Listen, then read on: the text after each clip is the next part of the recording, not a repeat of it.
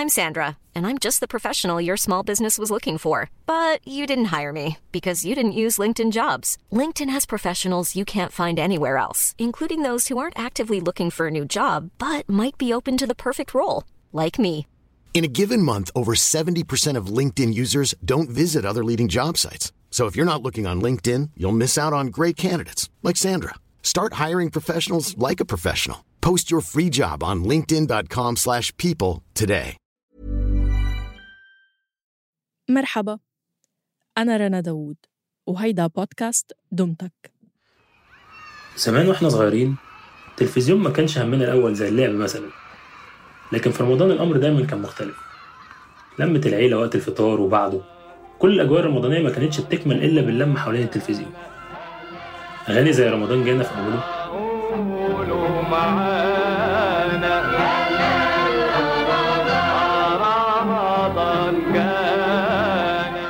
أو لسه بدري بدري يا شهر الصيام في آخره.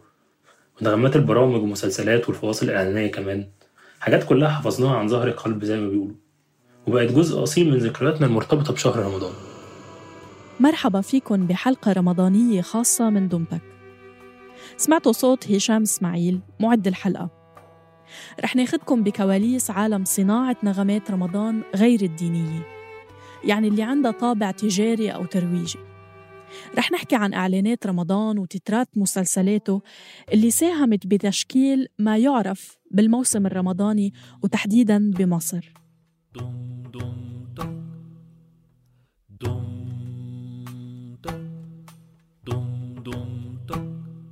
لما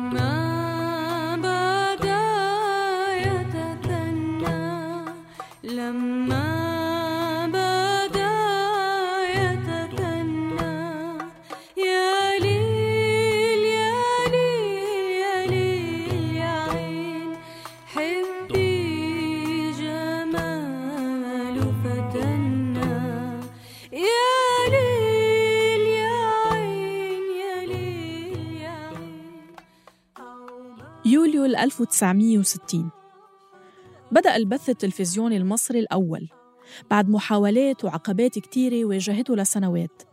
أهمها العدوان الثلاثي على مصر سنة 1956 السيد رئيس الجمهورية يلقي بيان الافتتاح. مصر كانت ببدايات حقبة سياسية جديدة والمجتمع نفسه كان بدأ يتغير نوعاً ما بعد سقوط الملكية. وطبعاً هالتغييرات انعكست على الإنتاجات الثقافية. دخول التلفزيون على المجتمع المصري ساهم بشكل كبير بتقديم أشكال جديدة للفن.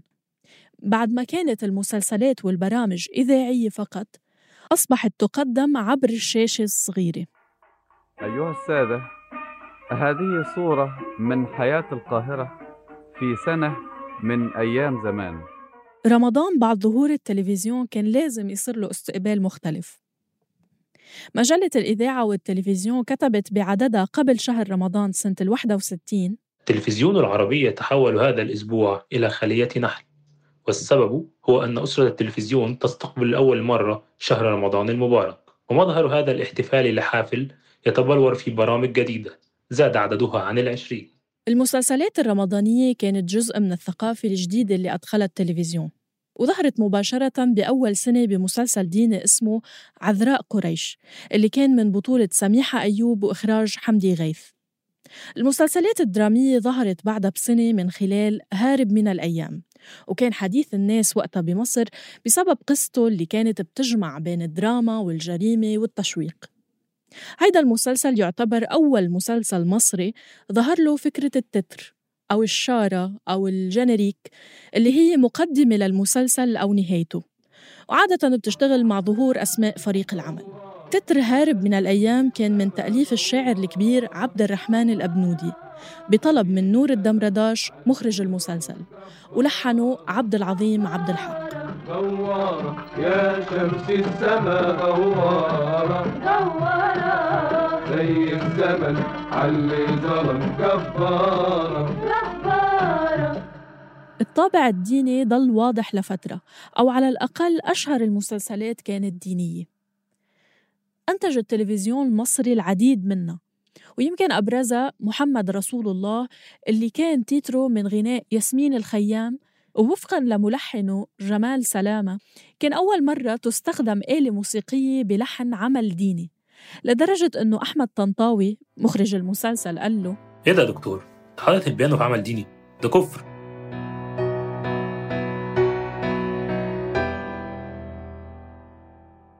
بداية انتشار التلفزيون بالبيوت المصرية تزامن مع الفترة اللي بيسموها عصور الانفتاح.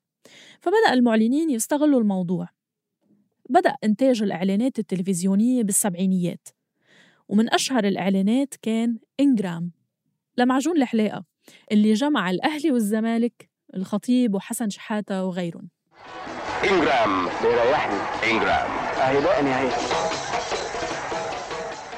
الإعلانات بعدين اتطورت وبدأت تعتمد أسلوب الأغنية القصيرة أو الجينجل أيوة هاي الأغنية اللي بتحفظوها غصبا عنكم قد ما بتتكرر. أغلب هالأغاني بوقتها كانت متاخدة من موسيقى غربية. بتتعدل كلماتها عشان تبقى ترويجية للمنتج. وكان طارق نور هو رائد هالمدرسة بحكم أنه كان بيشتغل بالإعلانات وبيلعب مزيكا وعارف هالأغاني. واحدة بنشوتة باكل لبان وزيتة وزباليتا منه نعناع ومنه فراولة وبرضه ما نسيتش لبان بالشوكولاتة. لغاية ما جه من بابلو بيبيتا لا تدافيتا هاتي هاتي هاتي في مدارس إعلانية تانية اعتمدت على تأليف الأغاني ويمكن أشهرها إعلان ريري. عالزين طالع الزين يا ورد مفتح على الخدين جبتي الجمال ده يا حلوة منين؟ البركة في ريري يا ضي العين البركة في ريري. لو طفولتكم كانت بمصر بفترة الثمانينيات والتسعينيات فأنتوا أكيد عارفين ريري لأنه كان يعتبر أشهر غذاء للأطفال. وكمان أكيد حافظين كلمات إعلانه الشهير. اجري بسرعة يا واد يا حسين هات لنا منه باكو اتنين والإعلان كمان بيستعير رمضان لريري. ريري جه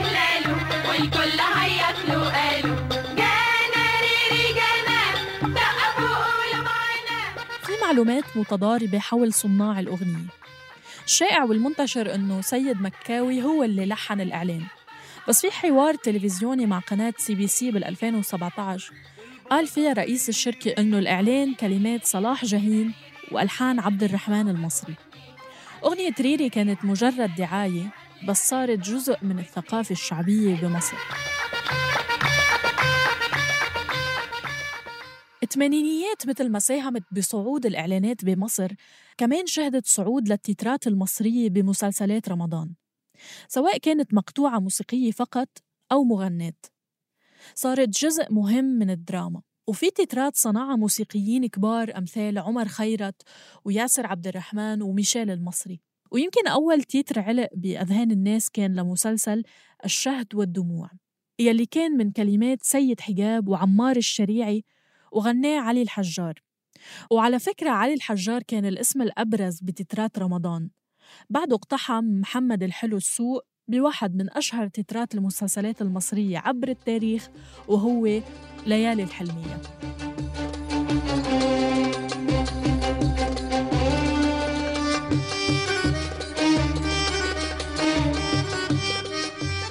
التترات ما كانتش أغاني فقط. الموسيقى كمان صنعت موجة جديدة.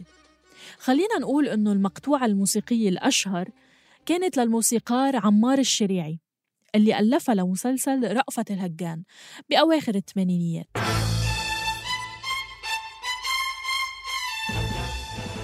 هالموسيقى خالدة لدرجة أنه لحد ظهور الموبايلات البدائية كانت لسه موسيقى رأفت الهجان من الرنات اللي تستخدم.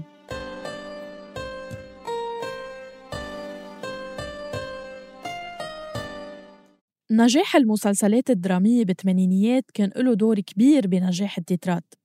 بعض من هالمسلسلات أنتج لها جزء واثنين وثلاثة وبالتالي ضل التيتر ينعرض لسنوات وسنوات مثل ليالي الحلمية ورأفت الهجان. الاستماع للتيتر وحده كان كفيل يدخلك ب mood المسلسل مثل ما قال علي الحجار بلقاء مع جريدة الوطن المصرية سنة 2019 التتر مش مجرد أغنية وخلاص التتر له أهمية داخل إطار العام للمسلسل ومن هون صار التيتر مثل تقديم مصغر للمسلسل.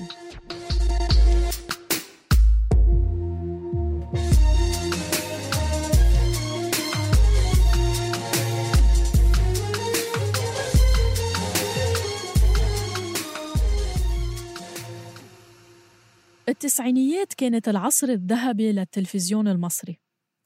زاد في إنتاج المسلسلات وأصبح سباق موسم رمضان مشتعل. ومين يحجز مواعيده على القناة الأولى والثانية؟ بما أنهم القناتين الأرضيتين اللي بيوصلوا لسكان مصر كلها.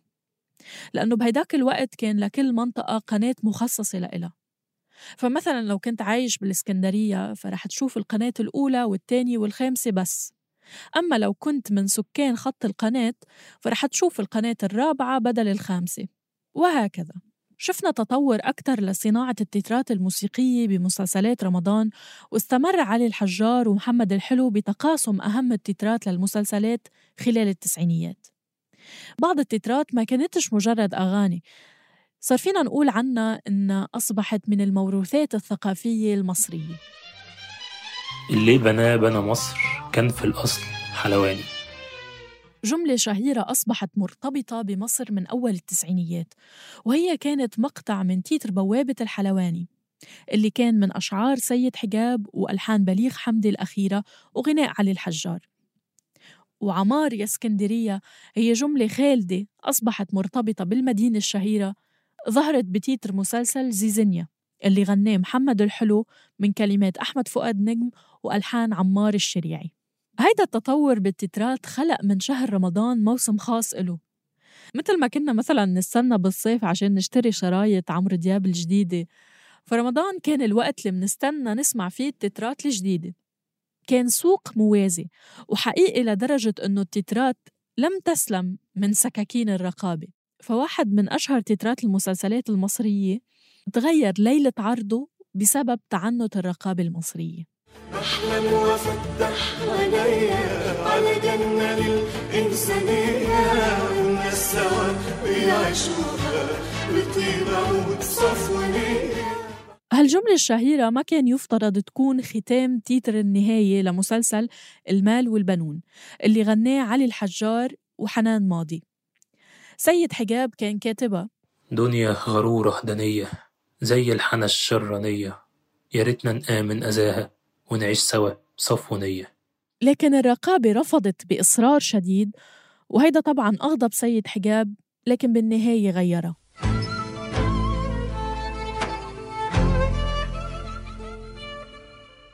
وعلى سيرة حنان ماضي خلينا ما ننسى أنه الأصوات النسائية بالتترات كانت موجودة.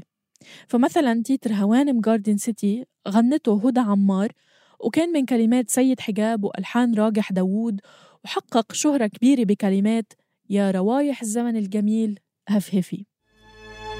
يا روايح الزمن الجميل هفهفي.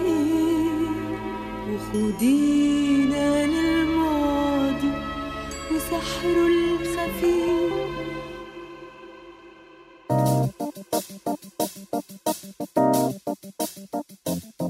فاصل قصير قبل متابعة حلقتنا. أطلقنا بصوت برنامج جديد اسمه مهضوم. هو بودكاست عن الأكل. كل حلقة رح تتناول طبق أو عيلة أطباق عربية ورح نروي لكم سيرتها وتاريخها وارتباطها بثقافتنا. هيدي زميلتي ابتهال بختي مثلا عم تحكي لكم عن الملوخية. أكلة دللت على موائد الملوك وتغمست على طبليات الفقراء فصارت جزء من كل هوية بتنتمي إلها. بهاي الحلقة من مهضوم رح نغوص بطنجرة الملوخية. بتلاقوا تفاصيل بودكاست مهضوم بوصف الحلقة. عودة لدمتك. قبل الفاصل كنا وصلنا لحقبة التسعينيات. بالتسعينيات أو على الأقل بأولها عالم الإعلان ما اختلفش كتير عن فترة الثمانينيات. رغم أنه زادت بشكل كبير مع لجوء كتير منتجات للإعلانات التلفزيونية مستغلين وجود التلفزيون تقريبا بكل بيت بهيداك الوقت. حتى الفيديو لما كنت بتأجر شريط فيديو الفيلم أو مسرحية مثلا كنت بتلاقي جواه إعلانات برضه. فكان ممكن نشوف إعلان مشهور لأتوليه بوسط البلد من دار أزياء مش كبير وبطلة الإعلان الممثلة جيهان نصر اللي كانت فتاة أحلام كل الشباب بالتسعينيات. من كل مكان جايين عدسان جايين من الباب ومن الشبابيك بيك بيك. الجنجل المقتبسة من ألحان غربية أو ألحان خفيفة كانت هي المدرسة المكملة بصناعة الإعلانات المصرية. وانتشارها ما اقتصر على رمضان بل بعضها انتشر أكثر من المنتج نفسه. ضد المية ضد النار ضد الحشرة ضد الفار. من إعلان مطبخ قبنوري. وفي كمان محمود إيه ده يا محمود؟ من إعلان موبيليا كاربت سيتي اللي تحولت لجملة شهيرة عند المصريين. حتى أنه بوسي ومحمد الليثي استخدموها كمطلع باللحن تبعها بأغنية اسمها محمود ده يا محمود بال 2014 محمود إيه يا محمود أنتري كاربتشيتي يا جليلة محمود إيه يا محمود أوضة نوم كاربتشيتي يا فضيلة محمود إيه يا محمود أوضة سفرة كاربتشيتي يا عائلة وكان في مدرسة إعلانية تانية استخدم فيها المخرجين أغنية موجودة بالفعل على الأغلب كانت شعبية. كانت بتحظى بصيت واسع بهالفترة. كانوا يغيروا كلمات الأغنية الأصلية عشان تتناسب مع المنتج. مثل إعلان مسحوق الغسيل سافو.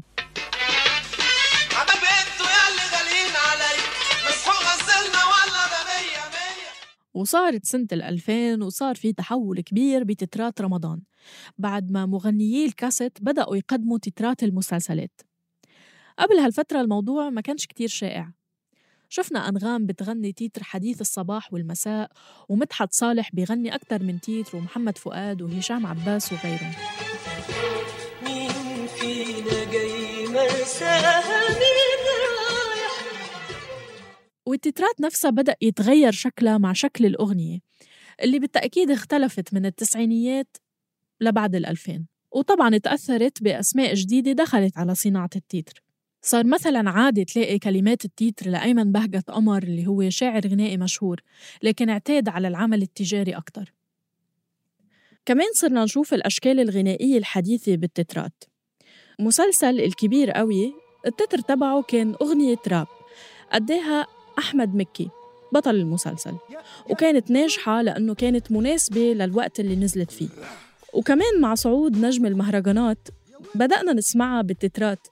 آخرها بمسلسل بميت وش أداها فريق المدفعجية برمضان 2020 الموضوع مش بس مقتصر على المغنيين المصريين بل بعض المغنيين العرب بدأوا بغناء التترات المصرية وهي بالطبع ساعدت بعضهم على الانتشار بشكل أكتر. حسين الجسمي مثلا كان له واحد من أنجح التترات الحديثة اللي هو أهل كايرو بسنة 2010 المغني اللبناني آدم حقق أكبر نجاح له بمصر بتيتر مسلسل العار أو مثل ما هو معروف بقولوا للي أكل الحرام يخاف قولوا للي أكل الحرام يخاف. بكرة اللي كانوا يفسدوا يابا الغني بالحرام لو شاف ابن الحلال يحسده وفي نفس الموسم الرمضاني بسنة 2010 أول يوم رمضان وكلنا هيك عم نتفرج على التلفزيون فوجئنا بإعلان من شركة اتصالات جمعت فيه نجوم من العيار التقيل محمد منير ويسرى وأحمد عز وهند صبري ودنيا سمير غانم وعزة أبو عوف. أغنية قالوا مجنون اللي يفكر والإعلان كسروا الدنيا وبيعتبرها ناس كتير هي العلامة الفارقة للي حصل بعد هيك بعالم الإعلانات. من ناحية تجميع نجوم وتأليف أغنية لإلن وإنها تنجح لوحدها. يعني حتى لو هالاستراتيجية نفذت من قبل أكيد ما كانت بالإنتاج الضخم هيدا ولا نجحت بنفس الشكل. كانت لحظة مناسبة لشركة اتصالات للاحتفال بوصولها 15 مليون مشترك بعد دخولها كثالث مزود للاتصالات بالسوق المصرية. قالوا مجنون. يحلم يقول في شبكة أجمد ويقنع ناس متغطين قالوا الناس قالوا الناس وبقينا 15 مليون في ثلاث سنين الإعلانات الرمضانية عادة بتتناول قيم مثل العطاء والخير والتسامح. بس الأوضاع السياسية اللي كانت عم بتمر فيها مصر بعد ثورة 25 يناير خلت رسالة إنه نكون مع بعض وإيد وحدة مسيطرة على الحملات الإعلانية الرمضانية. فشركة موبينيل اللي هي أورنج حالياً بال 2012 ركزت على هاي الرسالة بأغنية دايماً مع بعض اللي جمعت كل ألوان المجتمع المصري بالمدن وبحري والصعيد والدلتا والمناطق الشعبية.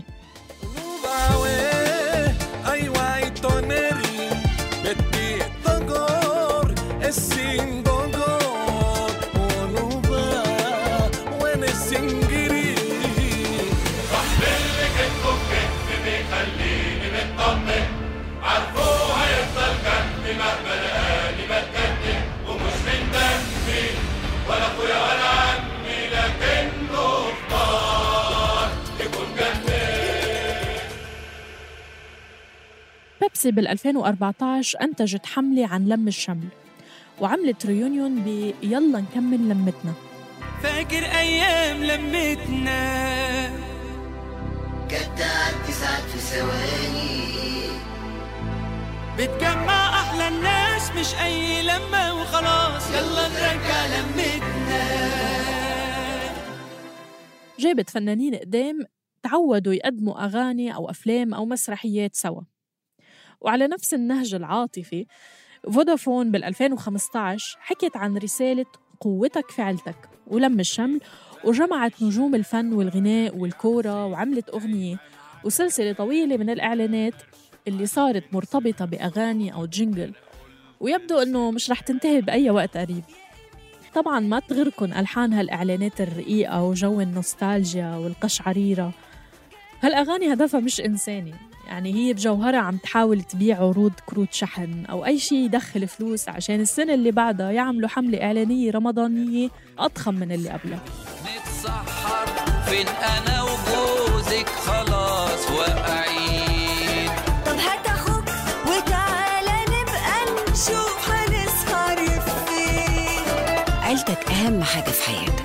مهما الدنيا خدتك منهم هنوصلك بيهم.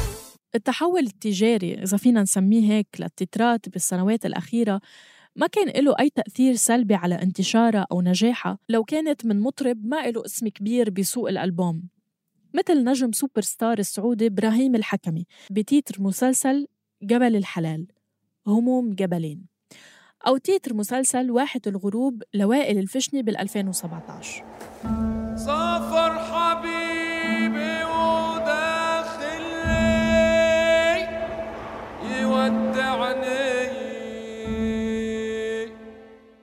وبنفس الوقت بتلاقوا مغنيين دخلوا سوق التتر الرمضاني عمركم ما كنتوا تتخيلوا وجودهم فيه. مثلا إليسا ونانسي عجرم ونوال الزغبي وفضل شاكر وتامر حسني وشيرين. بيكفي نقول إنه أكتر أغنية حققت مشاهدات على قناة شيرين الرسمية على اليوتيوب هي مشاعر اللي كانت تيتر مسلسل حكاية حياة. حصدت أكثر من 195 مليون مشاهدة من ال 2013 لليوم. مشاعر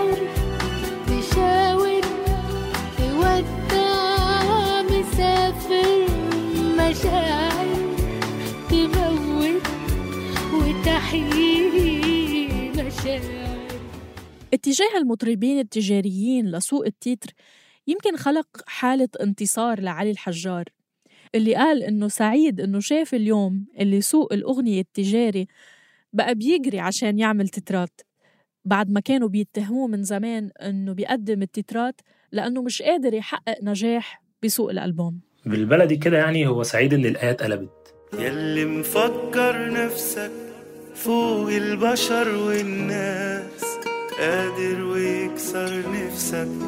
رب البشر والناس مهما كبرت هتوصل لفين واخرك إيه اللي معلم يعلم بكرة الزمان ده قبل ختام هالحلقة حابين نعزمكن على جلسة نقاش مباشرة خاصة بدمتك بإطار تعاوننا مع مؤسسة فن جميل رح نعمل جلسة زوم نناقش فيها الموسيقى المرتبطة برمضان. بتقدروا تسجلوا بالرابط الموجود بصندوق الوصف. كونوا على الموعد. هاي الحلقة بحث وكتابة هشام إسماعيل وأداؤه الصوتي كمان. تحرير وتقديم رنا داوود والإخراج الصوتي لتيسير قباني. النشر والتواصل تولته جنى قزاز ومرام النبالي. تقدروا تسمعوا حلقة دمتك عن فوازير شريهان وانتظروا حلقة رمضانية إضافية كمان. لتوصلكم تنبيهات الحلقات الجاي تأكدوا أنكم تضغطوا على زر الاشتراك أو تعملوا subscribe بقناة دمتك على تطبيق البودكاست اللي عم تسمعونا عبره. يعني خاصة إذا كنتوا مستخدمي ديزر أو كاست بوكس أو أبل بودكاستس. دمتك من إنتاج صوت.